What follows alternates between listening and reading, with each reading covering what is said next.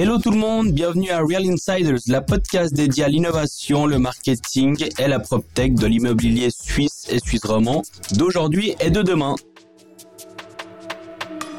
Aujourd'hui, nous accueillons Fabrice Guébalma, responsable de la transformation digitale pour le groupe Barnes Gérofinance Régie du Rhône. Vous êtes prêts? C'est parti Salut Fabrice, comment vas-tu? Salut Joël, nickel, merci, très bien. Bah merci à toi, merci, euh, merci de participer à cette podcast. Avant de commencer, pourrais-tu déjà euh, te décrire euh, et décrire ton parcours en quelques mots? Alors, ben, j'ai un parcours un petit peu atypique. Euh, j'ai fait une formation d'employé de commerce. Ensuite, j'ai vite basculé sur la sur l'IT, partie plutôt euh, réseau. Euh, ensuite, j'ai basculé aussi dans le, le développement d'applications. Mhm. Euh, j'ai pris la responsabilité, la responsabilité des services d'information euh, du groupe où je travaillais avant. Oui. En même temps, j'ai fait une formation justement à HEC Genève, un bachelor HEC. Mhm. Et puis, suite à ça, j'ai pris la responsabilité du, du département marketing. Et puis maintenant, ça fait quatre ans que je travaille pour le groupe Gérofinance Barnes, euh, Régie bien, Rhône, en tant que chief digital officer. Un terme un petit peu moins barbare, on va dire, qui est le responsable euh, expérience client et transformation digitale. Voilà. Ok, ouais, c'est vrai qu'on s'est, euh, on n'a jamais travaillé ensemble, mais on s'est, souvent croisés parce que tu as été euh, chez Cardis, de, enfin Durham euh, Sotheby's, puis après il y a eu la scission, peut-être tu étais chez Cardis, moi chez Durham, et puis au final, ouais, tu es arrivé ici, mais on s'est toujours croisés, mais on n'a jamais, jamais vraiment eu les chances de- de- d'échanger, donc du coup, je suis content que tu fasses partie de cette podcast. Également. Et euh, donc aujourd'hui, tu occupes le poste de Chief Digital Officer chez Barnes, euh, Gérofinance Régie du Rhône. Est-ce que tu peux nous décrire euh, ce rôle dans les grandes lignes et comment finalement tu contribues à la transformation euh, numérique de ton entreprise? Alors, bah, dans les grandes lignes, c'est de, de justement de, de fournir, de proposer des outils euh, digitaux pour transformer les process métiers. Oui. Donc ça, c'est euh, le premier axe. Puis deuxième axe, c'est de fournir aussi à nos clients euh, des services digitaux en ligne pour qu'ils aient une meilleure expérience euh, de, nos, de nos services. Ok. Voilà. Et aujourd'hui, est-ce que tu as une, une équipe avec toi? Alors, euh, j'ai pas d'équipe. J'en avais une quand j'avais le département marketing. Maintenant, j'en ai plus. Mais en fait, je m'appuie sur les ressources internes. Oui.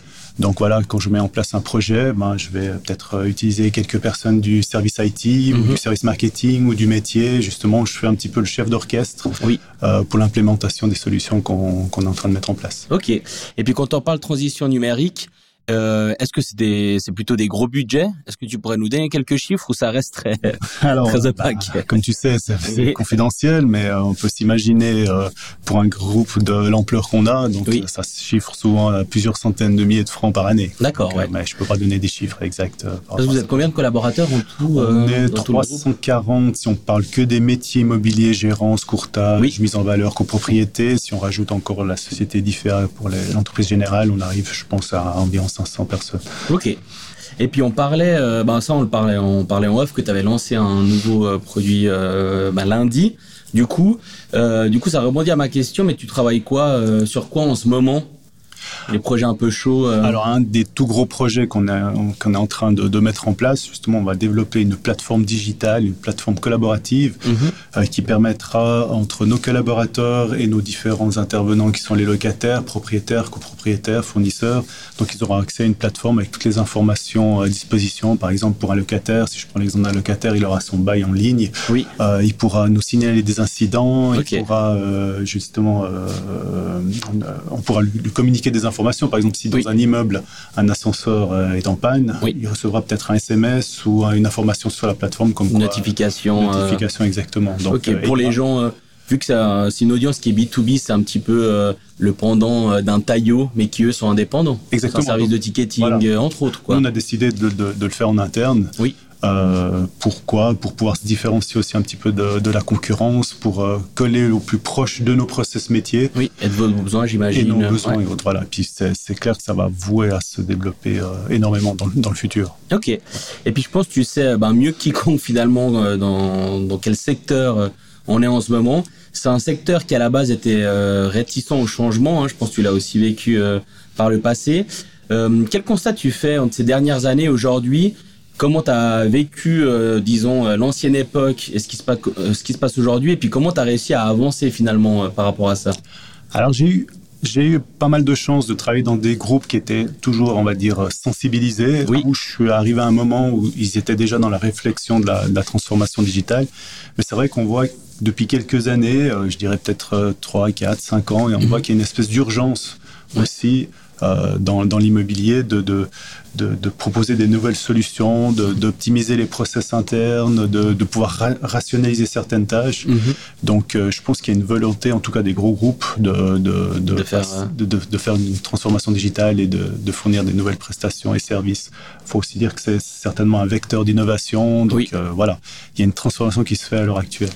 Et puis, donc, euh, ça, on le dit souvent, mais c'est la technologie au service de l'humain c'est oui. pas la technologie pour remplacer l'humain parce que c'est souvent ce qui fait peur euh, non, non, à, à, ce, ce milieu-là. C'est euh... pas des technologies qui remplacent forcément euh, l'humain comme, comme, tu, comme tu le mentionnes, mais c'est des outils d'aide mm -hmm. à, à, faire le, le, mieux possible son métier. Et puis, eh ben, c'est aussi une demande aussi des, des, des clients qu'on a d'avoir des prestations en ligne, comme, comme vous avez par exemple à la banque avec des extranets et autres. Oui. Euh, on se doit maintenant à l'heure actuelle euh, de vous adapter aux autres secteurs. Exactement, tout à fait. Oui. Ok. Et puis aujourd'hui, est-ce que la transition digitale est au cœur de la stratégie euh, de Géro Finance et du groupe? Bah, tout à fait, vu, vu, ma place ici. Ouais, clairement. Exactement. Donc, c'est clair que euh, depuis quelques années déjà, euh, c'est au cœur des stratégies parmi d'autres, mm -hmm. mais c'est une stratégie importante de pouvoir digitaliser le plus possible euh, tous les process et, et, et, tout, et ce va... tout, ce qui va avec. Et sachant que vous êtes un grand groupe, un groupe qui a fait quelques rachats euh, par le passé. Euh, je pense qu'il y avait des process qui étaient justement un, peu différents, chacun avait sa façon de faire. Euh, comment comment est-ce que ça se passe? Comment est-ce que ça s'est passé? Je pense pour toi ça n'a pas été du coup évident. Et quels sont euh, vos objectifs du coup à court et à plutôt long terme? C'était une galère pour être clair? Galère, c'est toujours difficile à dire. C'est toujours compliqué quand il y a une fusion, une acquisition. Mm -hmm. Donc, euh, c'est toujours des cultures d'entreprises différentes. Oui. Euh, le but, bah, c'est de rassembler les gens, de faire en sorte qu'ils discutent, de prendre le meilleur des deux entités, oui. et puis d'évoluer vers une nouvelle idée, une nouvelle stratégie. Et puis, euh, c'est comme ça qu'on qu peut avancer. Mais c'est pas toujours ça, ça, ça, prend du temps. Ça ouais. prend du temps. Je me rappelle d'un, si je peux donner un exemple, sans que j'avais vu ça sur une, un reportage de la RTS, c'est que les hôpitaux de Genève, ils sont rassemblés aussi, ils ont mis tout leur process en interne, mais 20 ans après, il y a encore des anciens collaborateurs, enfin, ouais. des collaborateurs qui pensaient comme euh, les process quand ils étaient à l'époque. Euh, à l'époque. Donc, euh, du coup, il y a une grosse partie formation et onboarding. Oui. Pour sensibiliser euh, les plus jeunes ou les plus les, les générations un peu plus âgées avec des habitudes qui sont un peu plus euh, entre guillemets euh, pas papier mais diront plus classiques il euh, y a un gros travail de formation du coup j'imagine alors je pense pas que des fois on peut mettre en concurrence le fait jeune plus âgé ou autre oui. il y, a, y, a des fois des plus âgés qui sont aussi euh, très euh, très ouais c'est au cas par cas voilà c'est au cas ouais. par cas mais euh, voilà c'est de l'accompagnement qu'il faut faire des formations euh, c'est de, de, de, de, faire de certains cadres aussi des prescripteurs des solutions qu'on va mettre en place des super users des super ouais. users aussi donc c'est tout un travail en amont qui doit être fait pour que la, les solutions soient rapidement adoptées mm -hmm. voilà mais c'est mais il y a il peut y avoir des fois des, réti des réticences au changement, oui. euh, comme dans tout projet. Euh, voilà. Il faut surtout beaucoup accompagner les utilisateurs. Mmh. Euh, je pense que c'est une des clés aussi de réussite d'un projet. Quoi. Ok. Et euh, quelle est là ou les principales difficultés que tu as rencontrées Je pense quand même que c'était pas long fleuve euh, tranquille Non, bah, des fois c'est des, des, petits soucis techniques, c'est du, du, paramétrage, il faut coller au plus près possible de, de, des règles d'entreprise, du mm -hmm. métier. Euh, comme je disais auparavant, si c'est de la réticence au changement, donc oui. c'est tous ces points qui, je veux pas dire qui mettent des freins, mais qui peut des fois un petit peu ralentir euh, l'adoption. L'adoption, ouais. ok. Et euh, une chose qui est assez importante aujourd'hui aussi, c'est la, la gestion des données et la confidentialité. Oui. Euh, bah, on a vu récemment un cas euh, avec l'un des confrères qui s'est fait euh, qui s'est fait hacker. Euh, toi, quelle est ton approche par rapport à ça? Euh, Comment tu vois la chose? Euh, dans un environnement finalement qui est en constante évolution Comment est-ce que vous vous abordez cette thématique des données? Alors c'est toujours au cœur des réflexions. Oui. Euh, je suis aussi, aussi également pour la protection des données. Donc, mmh. on doit toujours garder à l'esprit qu'il y a la loi en Suisse qui est la, la LPD ou la. RGPD pour l'Europe.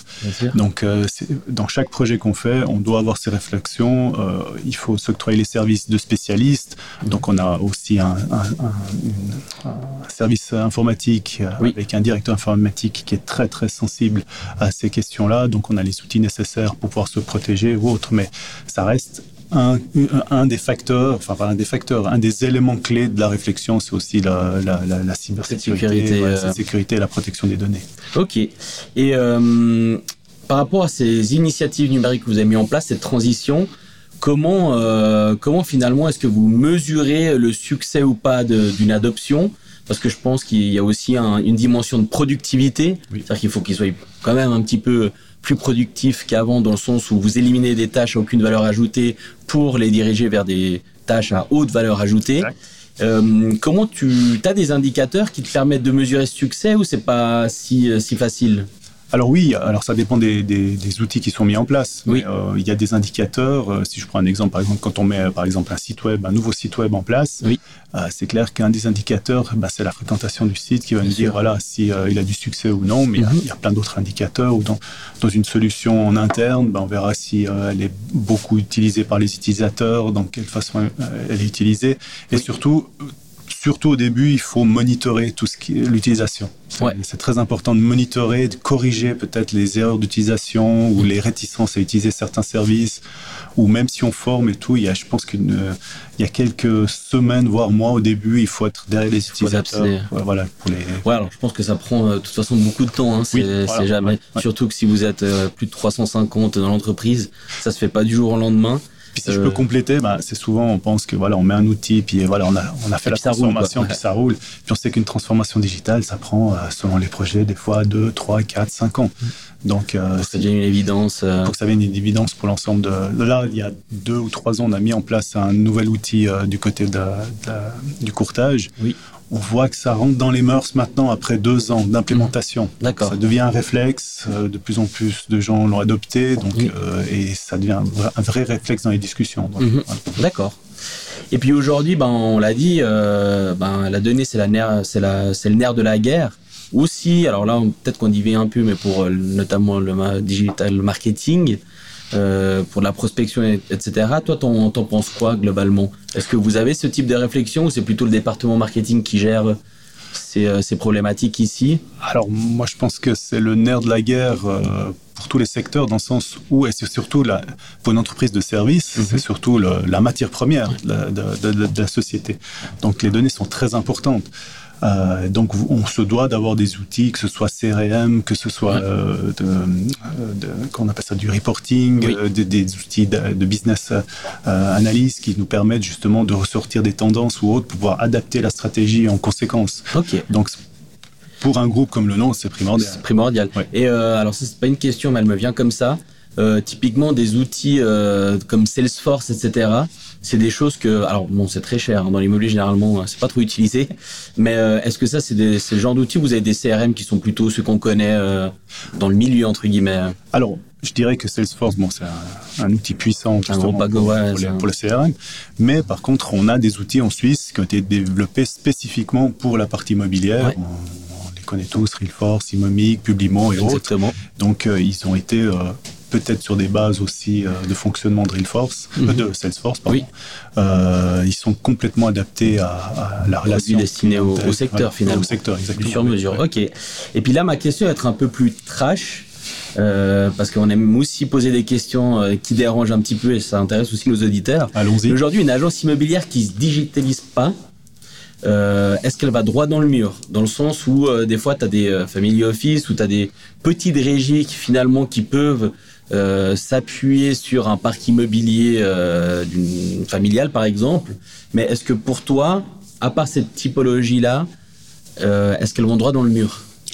Ben, pour moi, ça me paraît juste évident. Donc, euh, il faut rationaliser le plus possible tous les process. Que ce soit une petite ou une grosse structure, on se doit justement d'être le plus optimum possible. Ouais. Donc, il y a des acteurs maintenant, surtout dans le courtage, on les appelle les acteurs low cost. Oui. Euh, ils utilisent plein de nouvelles solutions. Alors, si on fait euh, un, rapide inventaire de toutes les solutions qu'ils proposent, on se rend compte qu'ils ont exactement les mêmes euh, produits, enfin les mêmes mm. services, oui. les mêmes solutions que les grands, les grands groupes. Oui. Ah, j'avais lu ton article sur ça, exactement. C'est souvent la différence de prix qui fait euh, moins l'expertise, qui va faire la différence. C'est du marketing pur. Hein. C'est du marketing pur, exactement.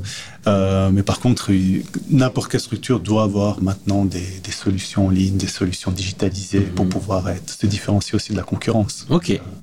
Et euh, pour toi, comment vois-tu l'avenir de l'immobilier en Suisse plus globalement, ou alors par rapport à ton secteur, même si là on a un petit peu euh, même si on a un petit peu répondu, est-ce que tu penses qu'on est dans une grosse quand même phase de transition et que ça, ça bouge depuis pas très longtemps, mais que c'est vraiment un moment clé à mon avis et charnière ou euh, enfin voilà, c'est bon là je me suis un peu avancé, mais euh, comment toi tu vois l'avenir de l'immobilier en Suisse? Alors, c'est vrai, bon, ça fait un peu, un peu, plus de 20 ans que je suis dans le secteur. J'ai toujours l'impression que ça a pas mal bougé. Mhm. ça, ça, accélère un petit peu depuis 5-6 ans, on va dire. Après, c'est difficile de, de, de voir l'avenir c'est forcément relié aussi avec le marché économique. On, mhm. sait ce qui se passe à l'heure actuelle. Mais je suis assez optimiste dans le sens où la Suisse est un pays très, très résilient. Tous les secteurs économiques sont assez résilients. On a vu ce qui s'est passé avec la crise du Covid, mhm. maintenant avec euh, la crise, euh, avec la guerre entre l'Ukraine et la Russie. Donc, moi, je reste très positif sur, l'avenir. Ok. Donc l'immobilier a plutôt bien se porter, euh, et va, va se digitaliser. Il y aura forcément euh. peut-être des petites tempêtes ou autres, bien sûr. l'immobilier a, toujours réussi à se relever. Euh, ok. Et comment toi tu vois le rôle du marketing dans l'immobilier en Suisse? Alors le rôle du marketing est important. Bah, juste pour revenir, excuse-moi, à l'époque, moi quand je suis arrivé il y a 5-6 ans, oui. je pense que vous étiez 4 ou 5, hein, pour être honnête. Et aujourd'hui, quand tu vois les moyennes et grosses régies, soit elles ont un consultant qui les aide, soit elles en ont un à l'interne parce que ça devient vraiment un argument qui te permet d'acquérir des mandats à gauche à droite ou même de, driver ta stratégie d'acquisition et de prospection euh, euh, pour tes divers services. Donc je voulais juste savoir toi euh, Comment tu le vois? Alors, je pense que ça a changé aussi du fait qu'il y a des nouveaux supports de communication mhm. avec ben, tous les réseaux sociaux qui sont arrivés. Donc, il fallait des spécialistes aussi pour savoir comment communiquer sur ces, sur ces nouveaux supports. Donc pour moi, c'est très important justement d'avoir une stratégie au niveau du marketing. Après, il y a mhm. deux, deux axes au niveau du marketing. Il y a le marketing de marque. Oui. Il faut faire connaître sa marque. Euh, au sein du plus grand nombre de, de, clients. Notoriété, la notoriété. Et puis ensuite, il y a le marketing du produit ou du service. Mhm. Euh, quand on met en avant un nouveau projet neuf, eh ben, il faut, on est obligé d'utiliser à l'heure actuelle tous les outils nécessaires, un site web, un site web dédié, euh, une communication sur les réseaux sociaux. Mhm. Ça ne veut pas dire non plus qu'on doit faire que du digital. Hein. Oui. Selon les, les, cibles, euh, ben, il y a des annonces qui peuvent être aussi faites dans la presse, des cinémas ou autres. Voilà. Donc, mais il faut s'octroyer services de spécialistes qu'on a soit en externe, soit via des agences web. Euh, mhm. Donc, donc pour toi, le marketing aujourd'hui est un rôle quand même important euh, dans ce secteur. Ah oui, oui c'est clair, on peut plus s'en passer. Et euh, là, on va aller un peu plus loin dans le marketing, mais comment comment vois-tu ces nouvelles intelligences artificielles? On parle de ChatGPT, de Midjourney, enfin il y en a plein. Euh, donc pour toi, comment les nouvelles technologies telles que, telles que ce type d'intelligence artificielle ou est la blockchain, parce qu'on a aussi, je vais bientôt interviewer Dana Mar euh, de Foxstone, euh, comment est-ce qu'elle peut être appliquée au secteur immobilier? Est-ce que toi, tu as déjà lu des choses ou tu penses que c'est trop, c'est, trop tôt? Est-ce que tu vois des avantages potentiels? Alors ça va être, je pense, une révolution dans le futur. Ouais. Il y a des déjà des choses qui se mettent en place. Euh, si je prends au niveau de la blockchain, on voit déjà des produits, par exemple, pour faire les AG des copropriétaires, ouais. où les décisions, les, votations qui sont faites, elles sont inscrites dans une blockchain ouais. euh, qui pourra plus être modifiée, justement. C'est génial. Donc euh, voilà, il y a plein de choses qui arrivent. ChatGPT aussi, pourquoi pas avoir peut-être un, un, chat en ligne qui permet déjà d'orienter euh, selon les questions des, locataires mm. ou autres, qui peuvent déjà les orienter vers les bonnes personnes, leur donner déjà une certain, un certain nombre d'informations ou autres. Donc, euh, je pense qu'il y a une, de, grandes perspectives euh, avec ces, nouveaux outils. Donc, euh, donc, pour toi, c'est quand même, c'est, vraiment une révolution. Moi, j'en parlais. Je pense aussi que c'est une révolution parce qu'un chat GPT, c'est tout bête, mais moi qui fais pas mal de fautes d'orthographe, on va pas se ah mentir. Avant, tu prenais un programme qui coûtait 300 francs par année aujourd'hui, tu chat GPT et puis euh, tu as le Canva qui est propre, son faute d'orthographe. Et du coup, je pense quand même que tu as des secteurs qui vont souffrir. Mhm. Pas l'immobilier en tant que tel, mais je pense que ça va encore euh, améliorer la productivité des gens et pas perdre du temps à, prendre trois heures à écrire un mail. Euh, bien rédigé, quoi. Je pense pas qu'il faut avoir peur de ces outils. C'est comme quand il y a eu l'arrivée du web, l'arrivée mhm. des réseaux sociaux, l'arrivée de, des outils de référencement, enfin, de Google et autres. C'est chaque fois des, nouveaux outils qui arrivent et qui sont au service de l'humain. Ouais. Voilà. Et ça va créer peut-être des nouveaux postes, des nouveaux emplois. Donc, euh, je pense pas, pas du tout négatif. Ok. Euh, génial. Et puis ensuite, euh, on arrive dans les deux, trois dernières questions. S'il y avait un jeune qui souhaitait se lancer euh, dans l'immobilier, mais par rapport à ce que toi tu fais, donc que ça soit euh, à l'époque, entre guillemets, euh, dans le marketing en tant que tel, ou aujourd'hui dans la transition, dans la pardon, digitalisation de l'immobilier, est-ce que toi tu aurais un conseil à leur donner? Ah oui, plusieurs. Bon, l'immobilier, c'est clair que c'est un, secteur très très intéressant, très mhm. vaste. Euh, pour un jeune qui aimerait débuter, alors peut-être s'il veut débuter dans le marketing, dans le digital, donc euh, ben, une des choses qui est plus importante quand on n'a pas d'expérience, ben, c'est se former. Bien sûr. Avoir de la, formation. Ensuite, ben, c'est acquérir cette expérience, pas hésiter à prendre des, des, petits jobs pour, mhm. euh, pour, pour, acquérir justement cette, cette expérience, voir comment ça fonctionne, s'impliquer dans le métier. mais vraiment, dans, dans, dans tous les gens que j'ai engagés, euh, une des choses primordiales, c'est l'expérience. l'expérience. L'expérience, exactement. C'est vrai que c'est un milieu très spécifique. Et par rapport aux jeunes, là, je rebondis aussi, je, je réfléchis euh, à, haute voix. Et je ne sais plus si c'est en Suisse que j'avais lu, mais maintenant, dans les écoles, ils, ils apprennent les jeunes à coder. Oui, de plus en plus. Et typiquement, moi, c'est quelque chose qu'on euh, m'a jamais appris à coder. Mhm. Alors que je pense qu'aujourd'hui, c'est très très important de savoir coder. Je pense que c'est une bonne chose. Donc, à mon avis, enfin, si si on pouvait donner un conseil à un jeune, à mon avis, c'est euh, apprenez à coder. Je pense que c'est très important. Apprenez à coder. Mais je crois qu'en Angleterre, ça fait partie euh, de la formation de base. Génial, Dès les primaires, ils apprennent déjà les concepts du codage. Après, il y a différents langages, mais quand vous avez les concepts de base, pas forcément que vous coderez dans votre vie, mais mm. si à un moment donné, vous devez euh, comprendre certains, certains concepts. Écrire un petit script. Voilà, exactement. Comme on en parlait avant, ChatGPT, vous demandez à ChatGPT de vous coder quelque chose, il va vous dire le code qu'il y a à faire. Mais si vous savez lire ce code, c'est beaucoup, c'est beaucoup plus intéressant et puis ça peut vous aider aussi à, à, développer plein, de choses. Puis gagner en productivité. Gagner en productivité, exactement, et en expertise. Ok, et puis euh, dernière question, quelle est la question que tu aurais aimé que je te pose Très bonne question. Mais je pense que tu as bien fait ton job parce que je pense qu'on a tout, on a tout bien vu. Quoi. Ok. Bon, bah écoute, alors merci beaucoup en tout cas Fabrice d'avoir participé à la podcast Real Insiders. Merci et à puis, toi. Bah, du coup, je vais mettre euh, bah, soit ton profil LinkedIn, soit euh, le site de Gérofinance, tu me rediras. Volontiers, Donc, donc voilà, merci beaucoup. Merci. Et très bonne journée. Bonne journée à toi, merci. Merci.